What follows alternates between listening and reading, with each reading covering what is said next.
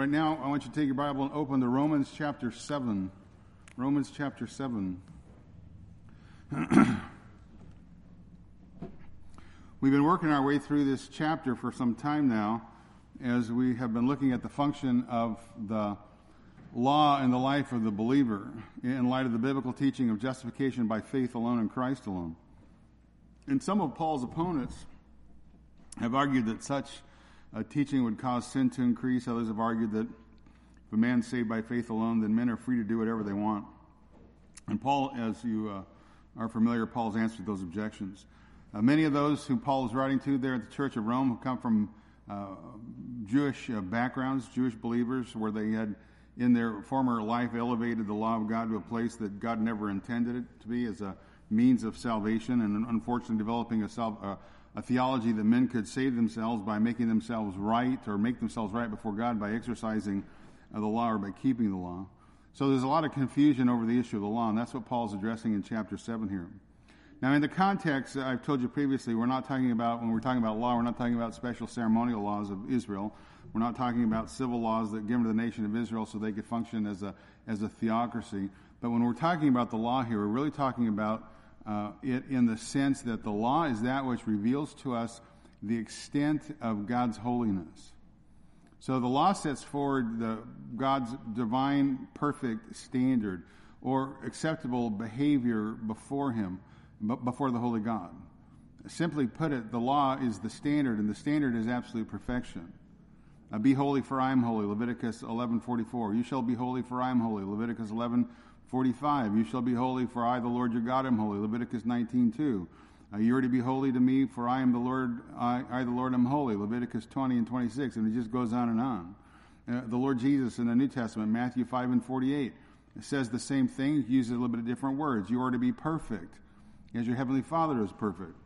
Peter, uh, 1 Peter uh, 1.15, but like the Holy One who called you, be holy yourselves in all your behavior, because as it is written, you shall be holy, for I am holy. So the law sets forth God's divine standard of acceptable behavior. And again, that standard is perfection, absolute perfection. And all people who have ever lived are going to be judged, judged by that standard. Therefore, all people who have ever lived are under a divine curse. They're under God's condemnation for violating his standard of perfection. All men who have ever lived uh, are sinners, deserving to be punished in hell forever because the Bible says there's none righteous, no, not one. There's none righteous. The Bible says all have sinned and all fall short of God's perfection, all fall, fall short of God's glory. And from the beginning of time, men, men have known that. Men have known that God's standard is perfection. How do you know that? Well, again, I read the Bible, and it says that in Romans chapter 2, that God has written his law on man's heart. Romans 2 14 and 15. Therefore, all men are accountable before God. All men are without excuse. That's why all men across cultures of the world have an innate sense of right and wrong. They don't need the Mosaic law per se, the Ten Commandments. They know because God has written the truth on, on their hearts. Now, when God brought the Mosaic commandment, the, the, the Ten Commandments, the Mosaic law, that came 430 years after Abraham, Galatians 3 and 19 ask, why then the law? Why was it added? Well, he says it was added because of transgressions. So God's moral commands written in the Mosaic law come to give a fuller nature, a fuller revelation of the nature of sin, a fuller revelation of transgression against God's standard. God's written his law on man's heart he comes to, uh, Moses writes the Ten Commandments on tablets, he writes it down. Becomes even more specific, right? Romans 5 and 20, the law came that transgression might increase. Romans 3 and 19, we know that whatever the law says, it speaks to those who are under the law, that every mouth may be closed, that the whole world may become accountable to God, because by the works of the law no flesh will be justified in his sight. Through the law comes the knowledge of sin. So again, the law was never given as a means of salvation. The law was added to give a fuller, more complete, um, fill in the colors, whatever picture you want to use it, a fuller revelation of sin. To see sin and then to see the sinfulness of sin. And again, the law was given to make evident that all men are sinners.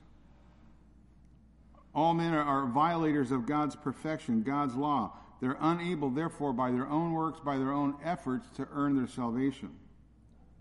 Galatians 3 and 10 says, For as many are the works of the law are under curse, for it is written, Cursed is everyone who does not abide by all things written in the book of the law to perform them. Now that no one is justified by the law before God is evident. He goes, again, the standard is perfection. It's evident. No one's justified by keeping the law before God. Then he says, For the righteous man shall live by what? Faith. Okay, the righteous have always lived by faith. So again, the law was given in a written form in order to make it unmistakably clear the extent of sin, that sinners would understand they have absolutely, listen, they have absolutely no way of escape. There's no way of escape. Galatians 3:19 why then the law it was added because of transgressions then Paul adds this until the seed should come. Now I told you last time and I'm referencing this uh, Galatians 3 passage because that's what we went through last time. Obviously the seed is Christ until the seed should come. Galatians 3 and 13 uh, Christ redeemed us from the curse of the law having become a curse for us for as it is written cursed is everyone who hangs on the tree verse 16 of that passage. Now the promises were spoken to Abraham and to his seed. It does not say into his seeds as referring to many, but rather to one, and to your seed, that is Christ. So it's critical to understand uh, in our understanding of justification by faith that we need to realize that the law does this. The law traps the sinner. The law comes and closes the sinner in. The law gives the sinner no escape route, no outlet. And again, the law comes and puts forth God's perfect standard of, of holiness. And the law demands that everybody be perfect as God is perfect, to be holy as God is holy. And again, everybody woefully falls short of that standard. And again, God's standard is perfection, his, his perfect standard of righteousness.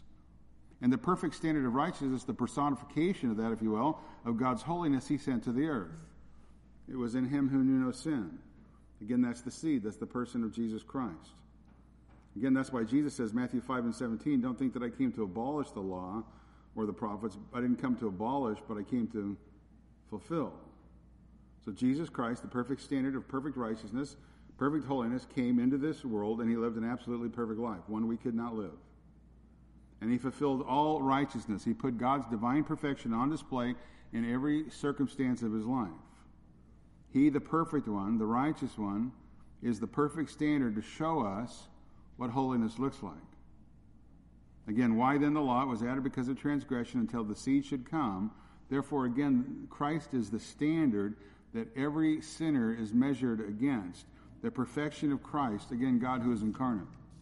Now, you're familiar with this line of uh, evangelism, and I'm not arguing against it per se at the moment, but the issue is so much more than have you ever lied? Have you ever stolen anything? Have you ever looked at anybody w- with lust because Christ said it's not just the act that makes you guilty, it's the heart behind the act.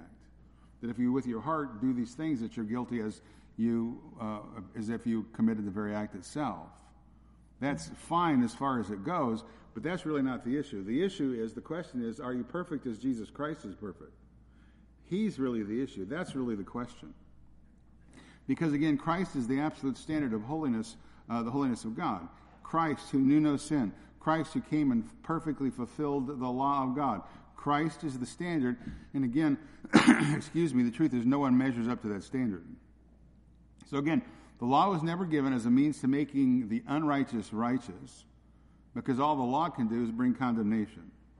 All the law can do is show us how far we fall short. All the law can do is, is bring condemnation, to expose our sinfulness and to show us all that we're under God's condemnation and how do you know that? It's revealed in the fact that all people what? All people die. Right? The wages of sin is death. People go, well, I'm not a sinner. I'm a pretty good person. Okay. The Bible says the wages of sin is death. That's what we have earned. That's the condemnation. Go all the way back in the book of Genesis, God says, In the day that you eat of it, you will surely die. The day that you rebel against me, Adam, you're going to die. You and all of your offspring. And objective evidence to the fact that we're all condemned in Adam, all condemned by our own sin, all condemned by the holy uh, declaration, proclamation of the Holy God Himself, is the fact that we all die. So you keep running and you keep eating well and you do your exercises and you get your shots and go to the doctor and all that kind of stuff. But unless the Lord should tarry and, uh, uh, and you know, and unless the Lord would return for the for the church, we're all headed to the same place. That's life in a fallen world. It's all of sin, all fall short of the glory. Nobody meets the standard. Therefore, Paul says in Galatians uh, 3 and uh, 24, he says, Therefore, the law has become our tutor to lead us to Christ. I don't know if you've noticed, but we talk about the Lord Jesus Christ a lot around here because he is the issue. Right? The, the law has become our tutor to lead us to Christ that we might be justified by faith. Not by works, but by faith. Christ, again, is the standard of perfection. The law reveals that we're absolutely sinful in deeds and thought. Law number one, thou shalt have no other gods before me. Right? Jesus take, took the, you don't need nine others if you're guilty on the first one. You're a lawbreaker, right? Jesus took the law and combined it down and says, You're going to love the Lord your God. You must love the Lord your God with all your heart, all your mind, all your soul. And the second one is love your neighbors yourself. Forget the second one, we can't even keep the first one. Have you loved God perfectly every moment of your waking being, every moment of your existence in time? Has He been absolutely preeminent at every moment of your existence? Have you been as perfect in your love for God as Christ the Son is in His love for the Father? If the answer is no, then you're a sinner. You've fallen short of that standard. And again, the evidence by the fact that we live in a world where all of us die. So Christ is the standard. We've all sinned. We've all fall short of the glory of God. You take the other nine, and all they do is keep pounding in the, the stake even deeper, uh, making us show that we are, are sinners. The law has become our tutor to lead us to Christ that we might be justified by faith. The law comes in, and again, it closes us all in. It, it shuts every mouth, makes everybody accountable to God. The law again comes and condemns everybody, and again, it drives us to Christ. Uh, the word there, our tutor, it says the a, schoolmaster in the King James, pedagogos. It just means, the, uh, again, the, the teacher, the tutor. Lead us to Christ, because Christ is our only hope. Christ is mankind's only hope. And that's why Jesus came into the world. I told you that this morning. He came into the world to save sinners. But as I told you this morning, until a man or a woman sees themselves as a sinner in need of God's grace, they're under the condemnation of the law. And until they see that they're under the condemnation of the law, if they all fall short of God's perfect standard, they'll never see their need for the person of Jesus Christ. And every time we attempt to go back under the law, every time we attempt to do something or refrain from doing something in order to allow us to stand uh, in God's presence, we're again placing ourselves back under the curse. Because again, Galatians 3 and 10 says, Cursed is everyone who does not abide by all things. All things written in the book of the law to perform them.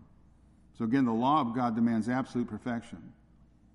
And the law of God not only demands absolute perfection, the law brings absolute damnation to those who violate God's holy standard just one time. Just one time. So again, the law written down in a codified form is to show us how far short we fall uh, of the perfect standard. Again, to drive us to the person of Christ, the one who redeemed us from the curse of the law, having become a curse for us. So what the law does is it comes and produces a knowledge of sin, exposes the sinfulness of sin. Again, we are all measured against the perfection of the person of Christ, and the, again, the law shows us that we all fall short of his glory. Now, Paul in Romans 10 and 3, speaking of his Jewish brethren, he says this He says, Not knowing about God's righteousness and seeking to establish their own, they did not subject themselves to the righteousness of God. Right? See, not knowing about God's righteousness, seeking to establish their own, they did not subject themselves to the righteousness of God. Uh, the Jews not only were will, willfully ignorant of God's righteousness, they had no understanding of their own unrighteousness. They thought they were more holy than they actually were, and God less holy than He actually is. Right? They thought they were more holy than they actually were, and God less holy than He actually is. And it's not just the Jews, it's all men across the board throughout time. Be, being willfully ignorant of God's standard of perfection. So, in the context of Romans 10, he said, Paul says, Look, the Jews sought to establish their own righteousness, just like men do everywhere. Something they couldn't do, uh, something that no man can do. Again, men create religious systems to say if I do this thing or don't do this thing or if I do this many things, then maybe I can earn my way. Bible says it's impossible. Standard is perfection. You can't meet the, the, the standard of perfection. You can't meet the standard. Only Jesus Christ meets the standard. That's why Paul says in Romans 10 and 4, Christ is the end of the law for righteousness for everyone who believes. You want to have a perfect righteousness? You do, I guarantee you, because that's the only way you're going to stand in the presence of God. And the only way that you're going to do that is not by law. You're only going to do that by believing upon the person of the Lord Jesus Christ, because Christ is the end of the law for righteousness to everyone who believes. And again, I say, I don't know what number this is. Maybe you're counting. I haven't. The law always demands absolute perfection. You ask me the question, why do you keep repeating the law always demands absolute perfection? I'll tell you why. Because the law always demands absolute perfection. I try to keep it simple. Again, God is more holy than we could ever imagine, and we are utterly sinful. All of the best things that we could ever produce, do, present to God are nothing but filthy rags, the prophet says in the book of Isaiah. Utterly reprehensible. And there's nothing in the law that helps us obey. There's nothing in the law that gives us strength to obey. There's nothing in the law that once we break it offers restitution. There's no path of recovery in the law. There's no repentance. There's no mercy. There's no forgiveness. Once you violate God's law once, once you violate the standard of perfection once, you're guilty as a lawbreaker, deserving eternal condemnation for your violation of God's holiness. And again, death has always been the uh, biblical standard for any violation of God's law. Again, you see it all the way back in the book of, uh, in the beginnings, right? In the book of Genesis. God revealed from day one when he clothed uh, uh, the nakedness of uh, Adam and Eve uh, with the sacrifice. He revealed the sacrificial system that was needed. A sin uh, needed to be covered by shed blood. A life had to be given. And again, the wages of sin is death. Somebody has to die. And we know the Bible tells us the blood of bulls and goats could never take away the man's sin. All those things in the Old Testament were nothing more than a picture of the need of a substitute, a perfect substitute, which of course is the God man, the person of the Lord Jesus Christ, as John has talked about him, the Lamb of God who takes away the sin of the, of the world. Again, that's why Paul says in Galatians 3 and 14, therefore the law becomes our tutor to lead us to Christ that we might be justified by faith. So again, Christ is the standard of righteousness, the standard of perfection, and Christ becomes our substitute. He comes to bear our sin, to bear our curse, to take us out from under the curse of the law, to reconcile us to the law, perfectly fulfilling the law on uh, our behalf, lives a perfect life. It's not just his death for our death, but it's his life for our life, his perfection. He reconciles us to the law. He fulfills the law perfectly on our behalf. He reconciles, by doing that, he reconciles us to the Father. He becomes the perfect sacrifice, the final, the only sacrifice for sin. Again, we can't earn perfection. We can't live perfection. We can't attain to perfection by anything we do. We need a perfect substitute. Again, the one who has perfectly fulfilled the perfect law of God. And again, Christ is that person. He's our only hope. He's our only hope. Right? That's the issue. It's all about the person of Jesus Christ. Now, here in Romans chapter 7, not only are we looking at the role and the function of the law in the life of the believer, but at the same time, there's a parallel thought running. We're looking at the devastating effect of sin. Right? We're looking at the function of the law and life of the believer, and we're looking at the devastating effect of sin in the world and in our lives. Now, we've worked our way here in chapter 7 down to about verse 10, I think the last time we were together. But I'm going to back it up a few verses, and I'm going to start by reading in verse 7. Excuse me. What shall we say then? Verse 7, Romans 7, verse 7. What shall we say then? Is the law sin? May it never be. On the contrary, I would not have come to know sin except through the law, for I would not have come to know about coveting if the law had said, You shall not covet. But sin, taking opportunity through the commandment, produced in me coveting of every kind. For apart from the law, sin is dead. And I was once alive apart from the law, but when the commandment came, sin became alive and I died. And this commandment, which was to result in life, proved to result in death for me, for sin taking opportunity through the commandment deceived me, and through it killed me. Verse 12 So then the law is holy, the commandment is holy, and righteous and good. Therefore, did that which uh, is good become a cause for death for me? May it never be. Rather, it was sin, in order that it might be shown to be sin by effecting my death through that which is good, and through the commandment, sin might become utterly sinful. Now, that's a mouthful, I know for people who have never read the Bible and say, well, you know, there's nobody very intelligent would believe all that kind of stuff. Well, you just read Paul, my friend. I want to hear somebody say that. I know they've not read the book of Romans, not read the book of uh, Galatians, because Paul's a very deep thinker here. So what is he saying? We'll unpack it. What shall we say then, as the lost sin may never be, verse 7. So Paul, we've gone all through this, right? Paul has defended the integrity of the law against his accusers. Because he said something earlier in the previous chapter, that redeemed sinners are free from the law. Again, Jewish thinking is you've got to do the law, you've got to keep the law, and you do that, you're going to be good with God. And Paul says, no, no, no. It's never been that way. It's always justification by faith only. So he's taught that you, for a redeemed sinner, you're free from the law. No longer under the law, but under grace, as he said in Romans 6 and 14. So as we've been working our way through this uh, passage, I've told you numerous times, the sinner, therefore, who is reconciled to God through Christ, has a completely new relationship with the law. I said it this morning. We're no longer under condemnation, right? We know we're, we've been set free by the person of the, the Lord Jesus Christ. Therefore, we have a new relationship to God Himself because now we're not under His wrath, but we're under His, His grace. So the believing sinner is reconciled to God. The believer, again, is no longer under condemnation, no longer under the condemnation of the penalty of the law, no longer under the curse of the law. The believer has been um, united with Christ, married to Christ, if you will. So the very idea, the very suggestion that the law might be sin, again, from Paul's thinking, from Paul's own mouth, is unthinkable. That's why he goes on and says, On the contrary, I would not have come to know sin except through the law, for I would not have come to know about coveting if the law said you shall not covet. So what he's trying to do is he's trying to clarify something he's just said a few verses earlier, back up in verse 5, about how the law actually aroused sinful passions when he was in the flesh, before he was converted, before he, become regen- before he became regenerate. 7, Romans 7, verse 5. For while we were in the flesh, the sinful passions which were aroused by the law were at work in the members of our body to bear fruit for death. He said, look, there's absolutely nothing wrong with the law.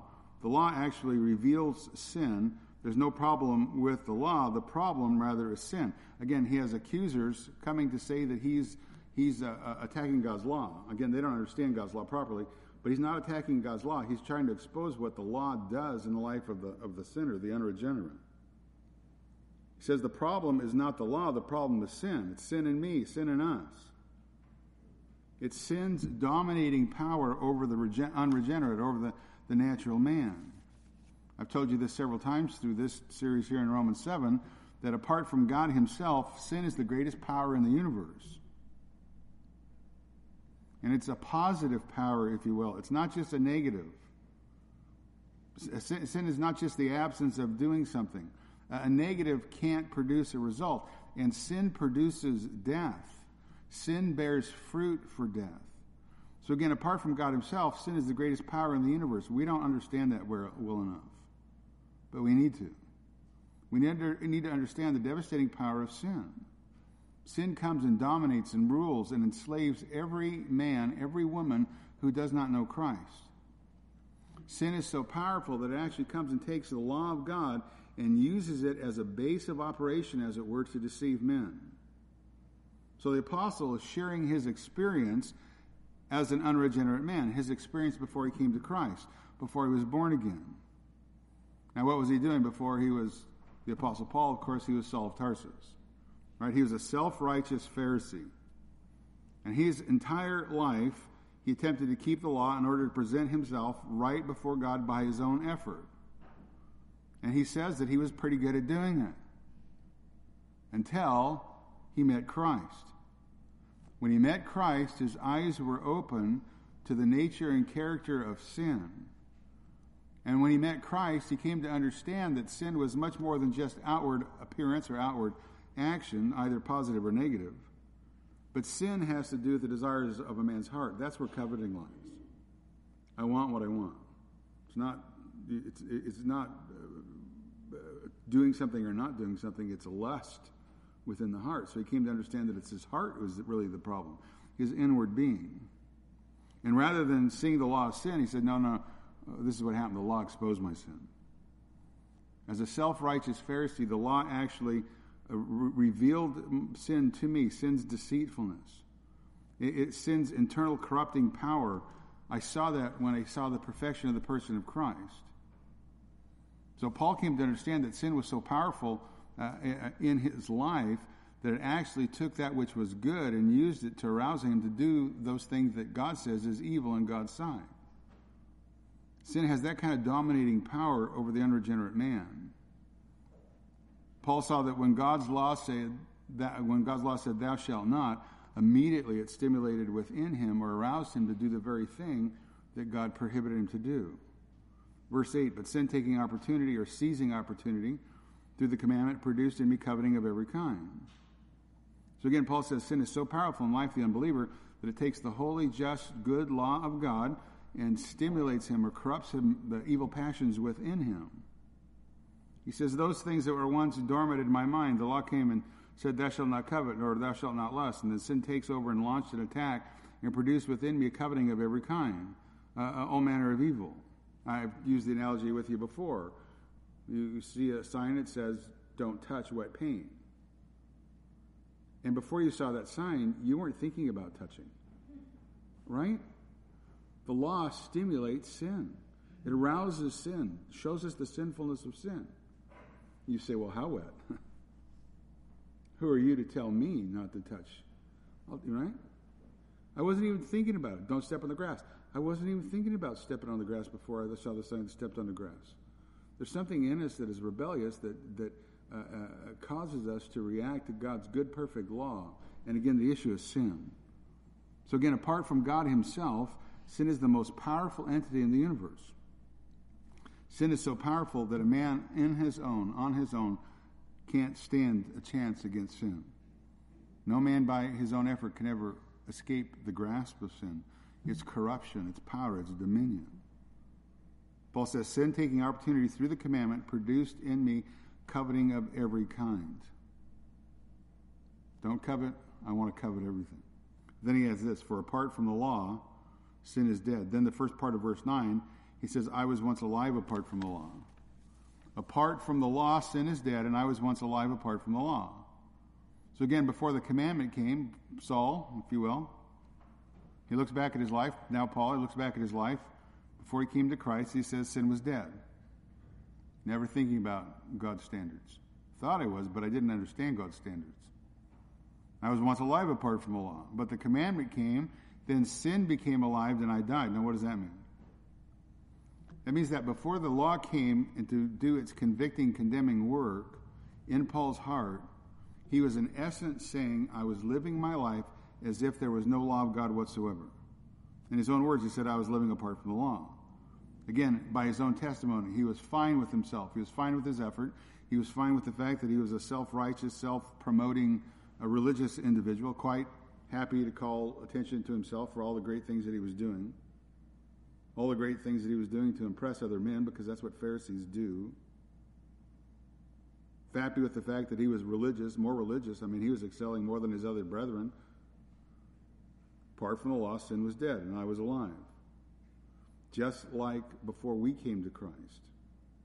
The problem, once you come to faith in Christ, is you understand God's standard. You see how far short you fall of that standard, and now you're worried about your own sin in your life, which is good. That's a good place to be. Before you came to faith in Christ, you sinned and never thought of it. You sinned like there was no law, because it was not a law to you, because you were, were dead to the law, dead to the truth. But when the commandment came, apart from the law, I was dead uh, uh, sin was dead and I was alive. But when the commandment came, again, when he came face to face with the person of the Lord Jesus Christ, when the Holy Spirit illumined his mind, his heart, to the reality of his guilt before a holy God, a change happened. He was suddenly and abruptly halted, transformed. When the commandment came, sin became alive and I died. Therefore, again, not only is the law not sin, the law actually, what it does is it reveals the problem of sin. The law again aggravates sin, arouses sin. The law therefore utterly devastates and destroys the sinner. Again, when the commandment came, sin became alive and I died. In essence, Paul is saying, look, before the commandment became real in my life, I thought I was okay. Doing my own thing, living my own life by my own standard, fine by my own standard, enjoying my life as a self righteous Pharisee, enjoying the righteous deeds I was doing, promoting myself again among men. Sin was dead and I was alive, but the commandment came. The scales came off. The commandment came. I understood the reality. I realized before perfection I was a sinner. I realized I was a covetous man. I found myself therefore devastated and ruined before a holy God.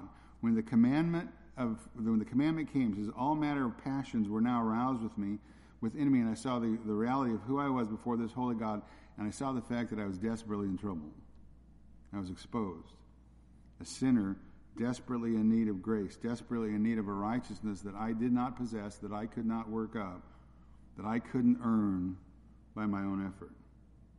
So again, when Paul, Saul of Tarsus, met the uh, person of the Lord Jesus Christ, perfection incarnate, his life was transformed forever. Again, the law exposed him as a sinner, desperately in need of grace, desperately in need of Christ, desperately in need of an alien righteousness, a righteousness outside of himself. That's what the law does. The law drives us to Christ. The law exposes our sin. The law drives us to Christ that we see Christ as our only hope of salvation, Christ as our only hope of justification, our only hope of the perfection that we need to stand in God's presence because we don't possess it. So when the commandment comes, when the scales fall off our eyes, when we come face to face with the person of the Lord Jesus Christ, we turn, we repent, right? We turn from our sin, we return, we, we turn away from ourself, our self-righteousness, our own efforts, and we turn to Christ, and we believe by faith in Christ alone for who he is and all that he has done, because he is the eternally righteous one. So Paul says, look, sin was so powerful in my life as an unregenerate man, it was able to take that which was meant by God to be good and a blessing for men in life. Again, that's God's law, and turn it into something that actually caused my death, and that's what sin did. I was once alive apart from the law, but when the commandment came, sin became alive, and I died. Verse 10 And this commandment, which was to result in life, proved to result in death for me. So again, Paul's saying, look, sin is so powerful, it takes that which meant, what God meant for man's blessing, and puts man under a curse. What does Paul mean by that? What, what does he mean by the commandment which was to result in life? Again, down in verse 12, he says the law is actually holy, just, and good. And the law actually is holy, just, and good, and the law actually reveals the perfect standard of the perfect one, God's perfect standard of righteousness. And when God gave the law through Moses, he did so to bring blessings to life, to make life rich and full, meaningful, joyous. This is why God gave the law. I've been talking what the law does, what it exposes, but God actually gave the law for us to have a happy life. You say, how in the world is that? Well, because again, I read the Bible, it says that. Psalm 119, verse 1, how blessed, right? Or how happy are those whose ways is blameless, who walk in the law of the Lord. How blessed are those who observe his testimonies, who seek him with all their heart. over and over again in the Old Testament, God always says this You do these things, you shall live, right? You do these things, you'll prosper. If you obey my word, my word, if you apply my wisdom into your life, my truth into life, it'll be well with you on earth. I'll bless out, uh, I'll bless your life, and, and you'll prosper. I'll, I'll put abundant mercy in your life. So God gives His laws, His precepts. He makes His perfect standard known in order to bless. Psalm 19: The law of the Lord is perfect, restoring the soul. The testimony of the Lord uh, uh, makes wise the simple. The precepts of the Lord are right; they rejoice the heart. The commandment of the Lord is pure and enlightens the eyes. But what does sin do with God's law? What does sin do with God's commandment? The commandment which was to result in life proved to result in death for me. What sin does with God's law is it devastates, it destroys. Again, go back to when God actually spoke to Moses and gave the law written uh, to God's people. Exodus 19:5. Now then, if you'll indeed obey my voice and keep my covenant, then you shall be my own possession among all the peoples, for all the earth is mine, and you shall be a kingdom of priests and a holy nation. These are the words that you shall speak to the sons of Israel. So Moses came and called the elders and the people and set before them all the words which the Lord had commanded them. Verse 8 out of Exodus 19 All the people answered together and said, All the Lord has spoken, we will do. And Moses brought back the words of the people to the Lord. Now, the only problem is if you ever read any part of the Old Testament, you know they never did anything that they promised to do. They never did it. And the answer, the issue for us is we never do it either. Why? Because we don't have the ability to keep God's law. God's law promised blessing and life, but the promise of blessing and life is conditional on those who obey. Perfectly obeying the law of God, blessing and how you perfectly obey the law of God, and, and, and then uh, happiness is going to come in your life. But again, nobody does that. Nobody has the ability to do that because of the power of sin.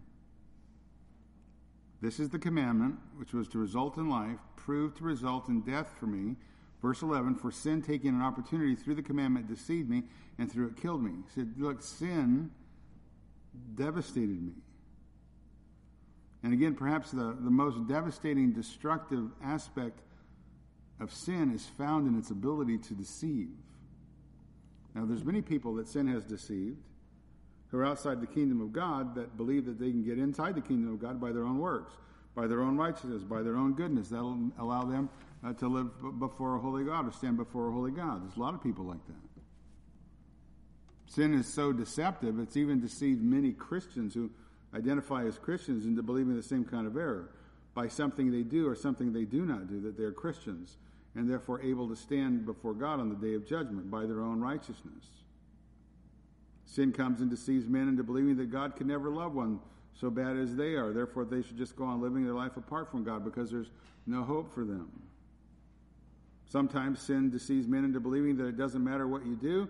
God is such a forgiving, loving, uh, uh, heavenly grandfather type of a figure. He'll never judge men. He'll never send men to an eternal place of final, uh, eternal judgment in a place called hell. Sin is so deceptive that modern man doesn't even believe in sin's existence anymore. Rather, sin is, and its deception has caused men to think that their problems in life is due to a lack of knowledge. All we need is a little bit more learning, a little bit more education. If we can just teach people the right way to think, the right way to behave, then the world will be a wonderful place. I said that this morning. It's been going on for 2,000 years. How's it working? That's the lie of sin, the deceitfulness of sin. Sin is so deceptive that it actually has the ability to make itself look attractive, both to the natural man, the unregenerate man, the unsaved man, and even to the regenerate man who's dropped his guard. Sin has the power to look fun and appealing, in spite of the obvious heartaches and sadness and sorrows and, and disruptions that sin always brings with it. Sin comes and looks like an angel of light, but in reality, sin's an angel of death. And lastly, sin is so deceptive that has not only infiltrated the church, it's infiltrated or infiltrated the culture. Sin is so deceptive that has not only infiltrated the culture, it's actually infiltrated much of the visible church. Because very few pulpits ever talk of sin anymore. As you're just listening to stuff, if there's any teaching on the radio anymore, I don't even know if anybody has what a radio, even knows what a radio is, but uh, how much of it talks about sin? How much teaching do you hear that talks about the issue of sin? We obviously don't use the word sin in the culture anymore. And sadly, most of the time, you don't even hear the word sin spoken of or used in much of the so called modern church. Therefore, if that's true, and I think it is, if the church doesn't speak of sin, listen, very few pulpits, therefore, can ever speak on the issue of the person of Jesus Christ because Jesus Christ is the only answer for the issue of sin. If we never speak to the issue of sin, we never see our need of a Savior. And that's why you don't hear a lot of preaching on the person of Jesus Christ. Someone said it, I don't know who, but it's been well said that one of the great tragedies of the modern culture is that we have lost an understanding of the exceeding sinfulness of sin in the culture, and that's true. But an even greater devastating reality, tragic reality, is we lost an understanding of sin, the devastating factor, the exceeding sinfulness of sin in the church. And like the culture around us, the church has become hardened by sin, desensitized to sin, to its destructiveness. And the culture, obviously, of drug abuse, homosexuality, prostitution, sexual perversions of all kind, crime, murder at almost pandemic rates in our society. And not only are all of these evils practiced in society, but they're placarded on every afternoon TV talk show, placarded on the cover of every magazine and newspaper at the local grocery store checkout. It's almost as if we as a society glory in our perversion, right? We, we glory in our depravity, and many of these things are promoted by the culture as alternative lifestyles, quote unquote, right? And as a society becomes more desensitized by sin, more hardened by sin, it becomes even more uh, susceptible to the deceitfulness of sin. It becomes, therefore, dragged deeper and deeper into sin's bondage. And again, even more so, the tragic situation in the case of a large portion of the church, because you see the church has bought on, uh, bought into the whole uh, uh, lie of the culture also. A lot of times, what you hear in the church is a psychological model of sin that sinners are are victims, victims of their childhood, victims of diseases so called such as drunkenness, uh, supposedly inherited by an ancestor, victims of diff- people from different skin culture. That's the big one in the time in which we live in It's not my fault I'm like I am. It's not my fault I'm not getting ahead. It's somebody of a different skin culture. It's all you white people who have oppressed me and held me down. You may not have done anything to me, but it's irrelevant. It's, it's your class. Victims of oppressors, helpless victims. The way I act the way I do is because of what you've done to me and your people have done to me. Therefore, I'm no longer accountable for my own life, no longer blameworthy for my action. And the church has embraced that full scale, right? It's brought it right through the front door of the church. And on top of that, it has embraced and promoted for quite a long period of time now, again, quote unquote, alternative lifestyles. It's okay for you to be a Christian homosexual or Christian transgender or Christian fill in the blank. So the world and the church says. Now, God calls quote unquote alternative lifestyles absolute perversions worthy of God's eternal condemnation. So I guess you're going to have to make a decision who you're going to listen to the world, the world and the church, or the word of the living God. Now, again, the a- absence of an understanding of sin has absolutely wreaked havoc in the culture. And a loss of understanding the biblical concepts of sin has also made havoc of the church. It's made a chaos of the Christian faith. There's a lot of people who now preach uh, no need of repentance for sin. That repentance from sin is no longer seen as mandatory. Uh, that's an al- uh, alternate or an accessory, if you will. It's actually a work. It's what people say. Obedience to Christ as Lord is seen as an optional add-on, if you will. And self-professed Christians, again, as a matter of lifestyle, practice all patterns of habits of uh, patterns of sin, which is again far more sadly the normal than the exception in uh, the church. Uh, the world, what the world does, the church soon follows. So again, when the culture loses its concept of the sinfulness of sin, it's tragic. But when the church loses the concept of the sinfulness of sin, it's utterly devastating. When the church again has abandoned, abdicated its responsibility to call men and women to the standard of holiness. I said that this morning. When is the last time you've heard somebody call a leader or call society as a, a whole to the standard of holiness, to repentance? We just embrace everything the world does. We just embrace it put a Christian veneer on top of it, stamp on it, give it approval, and say, well, yeah, we're going to Christianize this thing. You can't Christianize sin. Sin is anathema. God hates sin. God has his wrath upon sin. And God's going to punish sin. And guilty men, however, can never bear the weight of the punishment that is due their sin. Therefore, the only way to deal with the issue of sin in mankind without destroying the sinner while God himself remains just and holy with the issue of sin, is to send the sinless Son, the dear Lord Jesus Christ, into the world. The perfect one, who becomes man's substitute, to come to again live a righteous, holy life as a man among men, and then to die in their place upon Calvary's cross as the perfect substitute. How big an issue is sin? We'll stop and think about. It. Sin is such a great evil that it took the shed blood of the Lord Jesus Christ to provide the only cure. So great an evil is sin that it takes the one who is of the same substance and essence, co equal, co eternal with the Father, God of very God, to pay the penalty to stand in our place. Because there's no other way to deal with the issue of sin except Jesus Christ, the Son of God, to come into this world and to be slain for sin. So great an evil is sin that the only way to satisfy God's law was that the blood of God Himself must be shed. That's why when Jesus Christ says, I am the way, the truth, and the life, and no one comes to the Father but through me, He slams the door on every other false religious system in the world. They are all anathema, meaning they deserve to be eternally condemned. Because the Lord Jesus Christ had to come into the world. There's no other way to pay the penalty for sin. So Paul says, look, sin, taking opportunity through the commandment, deceived me, and through it killed me. He says, sin is the evil of all evils. It's the vilest of all things vile.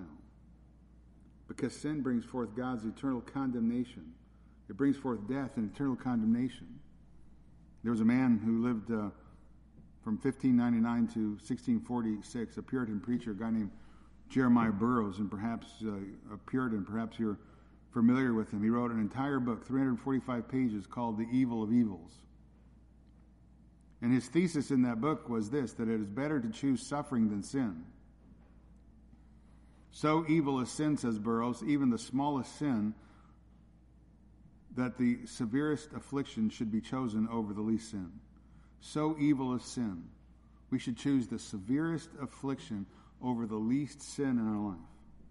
Now, there's a section of that book, again, it's 345 pages long, but there's a section of that book where he describes the horrors of hell.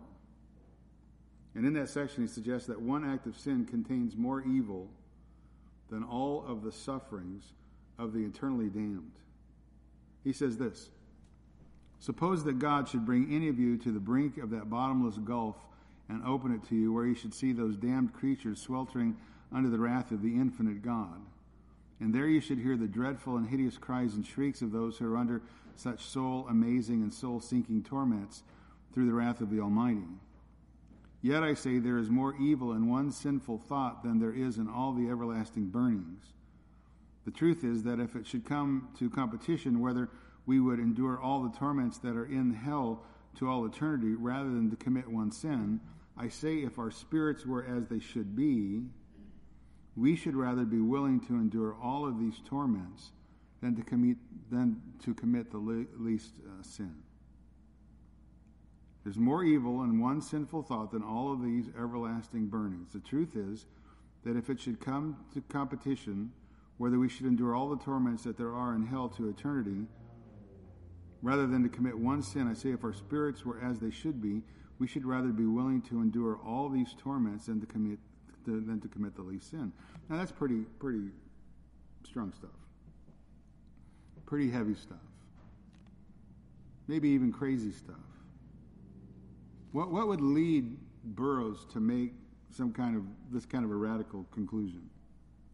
I mean, and then is he correct, or is he just speaking hyperbole? Is he trying to speak in a matter to shock his readers? We should be willing to endure all the torments of eternal hell than to commit the least sin. Well, he's not talking as a crazy man. What he's doing is he's pointing out the truth. He's pointing out that sin is contrary to the very nature of God Himself. That sin, again, is the evil of all evils. It's, it's the source of mankind's every affliction and pain and suffering and disease and misery. That's where it comes from. It comes from sin. And unlike suffering or affliction, sin brings the curse of God. No one's ever no, no one's ever condemned for affliction, but all men are condemned because of sin. Sin is the very opposite of the image of God. Sin is the very opposite of life and causes death, both physical and eternal. Sin defiles the soul and separates man from God. And sin causes God's holy wrath to be stirred up again, so that the sinner is the object of God's anger. God never hated anybody because of suffering. God hates sin. He has a judgment upon sin. Sin brings guilt to the soul. Sin places a man under eternal condemnation. Sin, sin stirs up the enmity, the hostility in the mind of man towards God. And again, sin places all people under God's curse. Sin hardens the heart of mankind against God's means of grace. People are so entrenched in their sin, so much in love with their sin, the light has come into the world and the world rejects the light, as I talked about this morning in John. Sin brings shame. And the man who sins is the man who actually hates his own soul. Burroughs says it is a very evil choice for any soul under heaven to choose the least sin rather than the greatest affliction. Better to be under the greatest affliction than to be under the guilt and power of any sin. There is more evil in sin than in outward trouble, all the outward trouble in the world, more evil in sin than all the miseries and torments of hell itself. I mean, we don't have a clue what he's talking about in the contemporary church. We are so detached from the issue of sin. We don't understand the exceeding sinfulness of sin. Again, listen to Burroughs. Those servants of God who have been guided by the wisdom of God to make their choice have rather chosen the sorest and most dreadful afflictions in this world than willingly commit the least sin. For example, he says, if you would but to turn your thoughts to what you have read or heard of the martyrs, what hideous and grievous torments they suffered, the boiling of their bodies in scalding lead, laying their naked backs on hot gridirons, rending and tearing their members in pieces with horses, pulling their flesh off with pincers, and others by red hot burning tongs, enduring their flesh to be scorched by being broiled first on one side, then on the other side. Yes, he says, weak women have endured this, to have their flesh harrowed with stones and sharp irons, and have their bodies slayed, and then thrown into rivers of cold ice, and a thousand more things, whatever hell and wicked men could devise. They were content to endure all this, and certainly could they have devised 10,000 times more exquisite, exquisite torments than they did, they would have been content to have endured that and whatever else rather than to act against their conscience and commit the least sin. They accounted this to be a good choice as they saw sin against their consciousness on one hand and all the torments on the other, rather they embrace these tortures rather than to embrace sin. You go back in the history of martyrs and you see that everywhere. Renounce Christ, I won't do it. Speak against Christ, I won't do it. Say that there's an efficacious uh, redemption in the Eucharist, that you can drink the body or the blood and the body of Christ and you can gain salvation. That's why the martyrs went to the cross on that issue. That's why Roman Catholicism is an anathema. Because it teaches an alternative form of salvation that's not true. There's not salvation. Every time we take the Lord's Supper, I say that to you. There's nothing efficacious in the elements. There's nothing more than emblems that point us to the person of the Lord Jesus Christ. You can't drink in salvation. The body of Christ is not there. The blood of Christ is not there. That's why today, most people in evangelicalism, whatever that is, most people in contemporary um, uh, evangelical church have allowed Roman Catholics to be uh, brought the, under the umbrella, if you will, of, uh, of uh, believers. Well, they believe in the same God we do. They believe the same Jesus. No, they don't. They believe in a different one, just like the uh, the Mormons believe in a different Jesus, just like the Jehovah's Witnesses believe in a different Jesus. They don't believe in the biblical Jesus. Christ himself said there's going to be many false Christs come. There's going to be many false teachers. What is the standard? I'm not the standard. The standard is always this book. What does God say? What does the person of the Lord Jesus Christ say? That's the standard. And people throughout the history of the church, when they had a better understanding of the word, they understood that. And they said, No, I'm not going to sin. Evil men can do whatever they want to do for me, but I'm going to stand for the truth. And again, we don't understand that. We don't understand the sinfulness of sin uh, in the modern church, and we do everything we can to avoid conflict, everything we can to avoid uh, discomfort at all costs. John MacArthur on the state of the church regarding this issue, he says this. He says, in stark contrast to Burroughs' time, today's church seems utterly to lack any notion of the profound evil of sin. We grieve over calamities, we're troubled over miseries, the trials of life distress us, but are we equally disturbed by our sin? Do we believe that the least sin contains more evil than the greatest affliction? Few contemporary Christians, it seems, have ever entertained the thought that sin is that evil. He goes on and says, in fact, modern evangelicalism seems often to teach decisive, uh, decisively the, uh, the opposite. Today we are more concerned that people feel good than they do good. Affliction, we believe, is to be avoided at all costs. Sin, on the other hand, is thought to be easily forgivable. Therefore, to offend God is viewed as the lesser, the lesser of evils, when the other choice is to endure some kind of personal pain and affliction. Today, we're more concerned that people feel good than they do good. Affliction, we believe, is to be avoided at all costs. Sin, on the other hand, is thought to be easily forgivable. Therefore, to offend God is viewed as the lesser of evils, when the other choice is to endure some kind of personal pain or affliction. Well, I tell you what, sin is not easily forgivable. It costs the shed blood of the perfect one, the Lord Jesus Christ, to atone for it. It's not easily forgivable. A part of the reason we don't understand any of this in the modern church, the sinfulness of sin, is due to the fact that we have been taken in by the culture. We're part of it.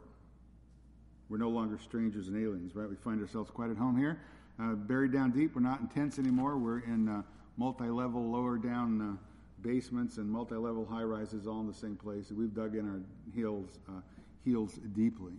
And instead of standing against the culture in opposition to the culture, instead of standing as lights on a hill or standing as the salt of the earth, calling men again to repentance and holiness, we've bought into a kind of a user-friendly model. We want you to feel comfortable when you come. We want to make sure that you're having a good time when you come into the building. We're never going to say anything that offends you. I want you to know that God has a wonderful plan for your life. And we've been told that so many times by so many people, we actually, even ourselves, start to believe that. Start to believe, yeah, you know, I, I am pretty good. I am pretty wonderful. And the reason that God loves me is because I am so lovely. And if I just keep trying to do harder, it's going to be okay. I mean, you see, the cycle just runs around in circles. It's craziness. And again, the only problem with that kind of mindset, it's not true. God has a standard. His standard is perfection. We're not, we're not the victims of someone else's sin against us. You know, if we were the victims of someone else's sin against us, God would punish somebody else. But he punishes us. Because we've all violated a standard. We're all sinners, deeply offending the holiness of God, all deserving eternal punishment. And every unrepentant sinner is going to bear the full weight of God's wrath against his or her own sin. Every unrepentant sinner who has refused God's offer of mercy and pardon through the substitute, the Lord Jesus Christ, that He has provided, is going to pay the full price for that error for all of eternity. In a literal physical place of never ending torment, a place called hell. When's the last time you heard anybody preach a sermon on hell? And what I say about hell this morning is the place where Christ is no longer available because there's going to come a time when God's mercy is going to run out and the door to heaven is going to be shut. Time's running out. And for us in the church, we need to desperately regain a holy hatred of sin.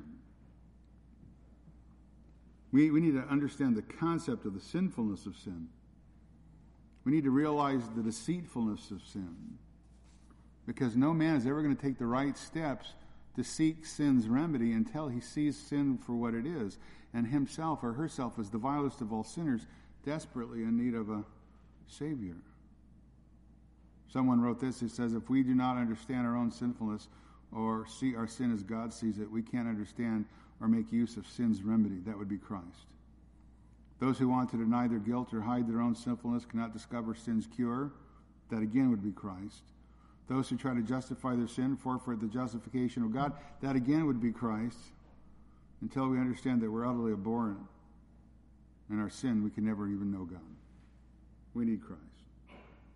We desperately need a holiness we don't possess. We desperately need a righteousness that we don't have. We desperately need to realize that it's our sin, your sin, my sin, that placed the dear Lord Jesus Christ upon Calvary's cross. So sin taking opportunity through the commandment deceived me. I thought I was good, then I realized I wasn't. Then it killed me. So remember back in verse 7, uh, somebody asked the question, Is the law sin? He goes, May never be. Let me tell you about the law. Verse 12. Paul says the law is holy, the commandment is holy, righteous, and good. Again, Paul is defending the, just, the doctrine of justification by faith alone in Christ alone. He's defended the doctrine against antinomianism and libertinism. He's trying to clear up any misunderstanding that someone might have on his view of the law.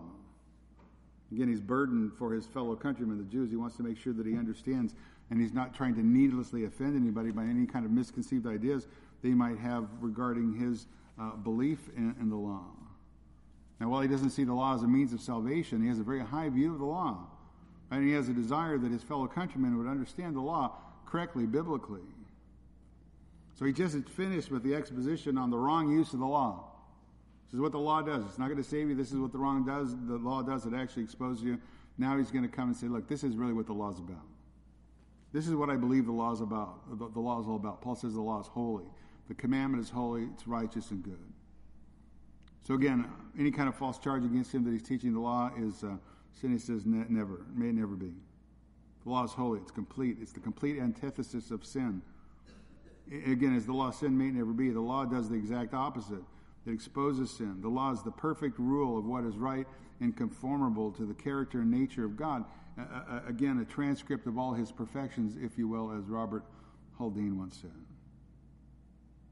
How could anybody ever think the law is anything but holy since it reveals to us the nature and the character of God and expresses his desire and his will? How could anybody ever charge the law with being anything less than the one who gave it, that being God himself, the one who is the holy, holy, holy Lord God Almighty? The law, Paul says, is holy. The commandment is holy. The entire law, the entire Word of God is holy. The commandment, the specific commands that make up the entirety of the law, is also holy. The commandment, thou shalt not covet, is a holy commandment.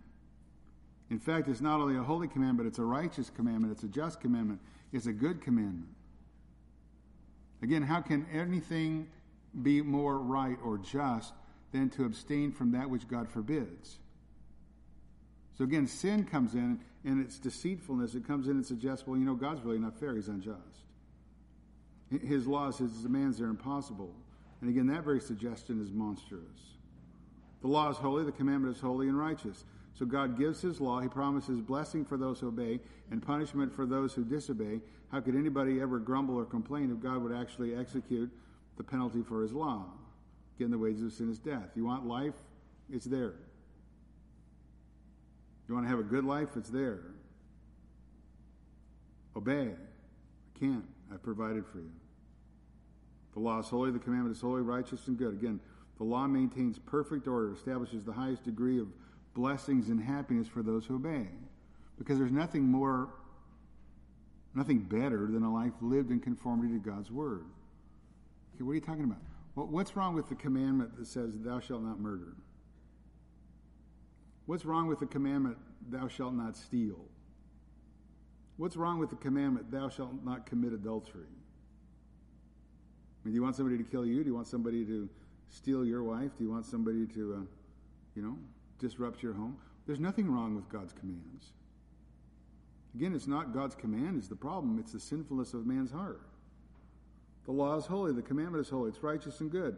Again, the law proceeds from the giver of all good things, the one who alone is good, that being the person of God himself. Again, may is the law sin? Never. May never be. All it does is declare the excellencies of the one who gave it. Everything is right with the law. Nothing's wrong with the law. And again, the fact that the law comes and arouses sin doesn't make the law sinful any more than uh, the law that prohibits murder is sinful. It's not the law that's at fault, it's the lawbreaker. Right? That's where the problem lies sin and the lawbreaker. Paul goes on, verse 13, he says, Therefore, did that which is good become a cause of death for me? And again, he says, May never be. Again, he's vindicating the law of God. He's saying, look, the law is not the problem, sin's the problem. He says, rather it was sin, in order that it might be shown to be sin by effecting my death through that which is good. So again, who's at fault when someone, uh, if someone is murdered? It's not the law's fault, it's the, the one who commits the crime. That's the issue. The law is good. It's the sin within the heart.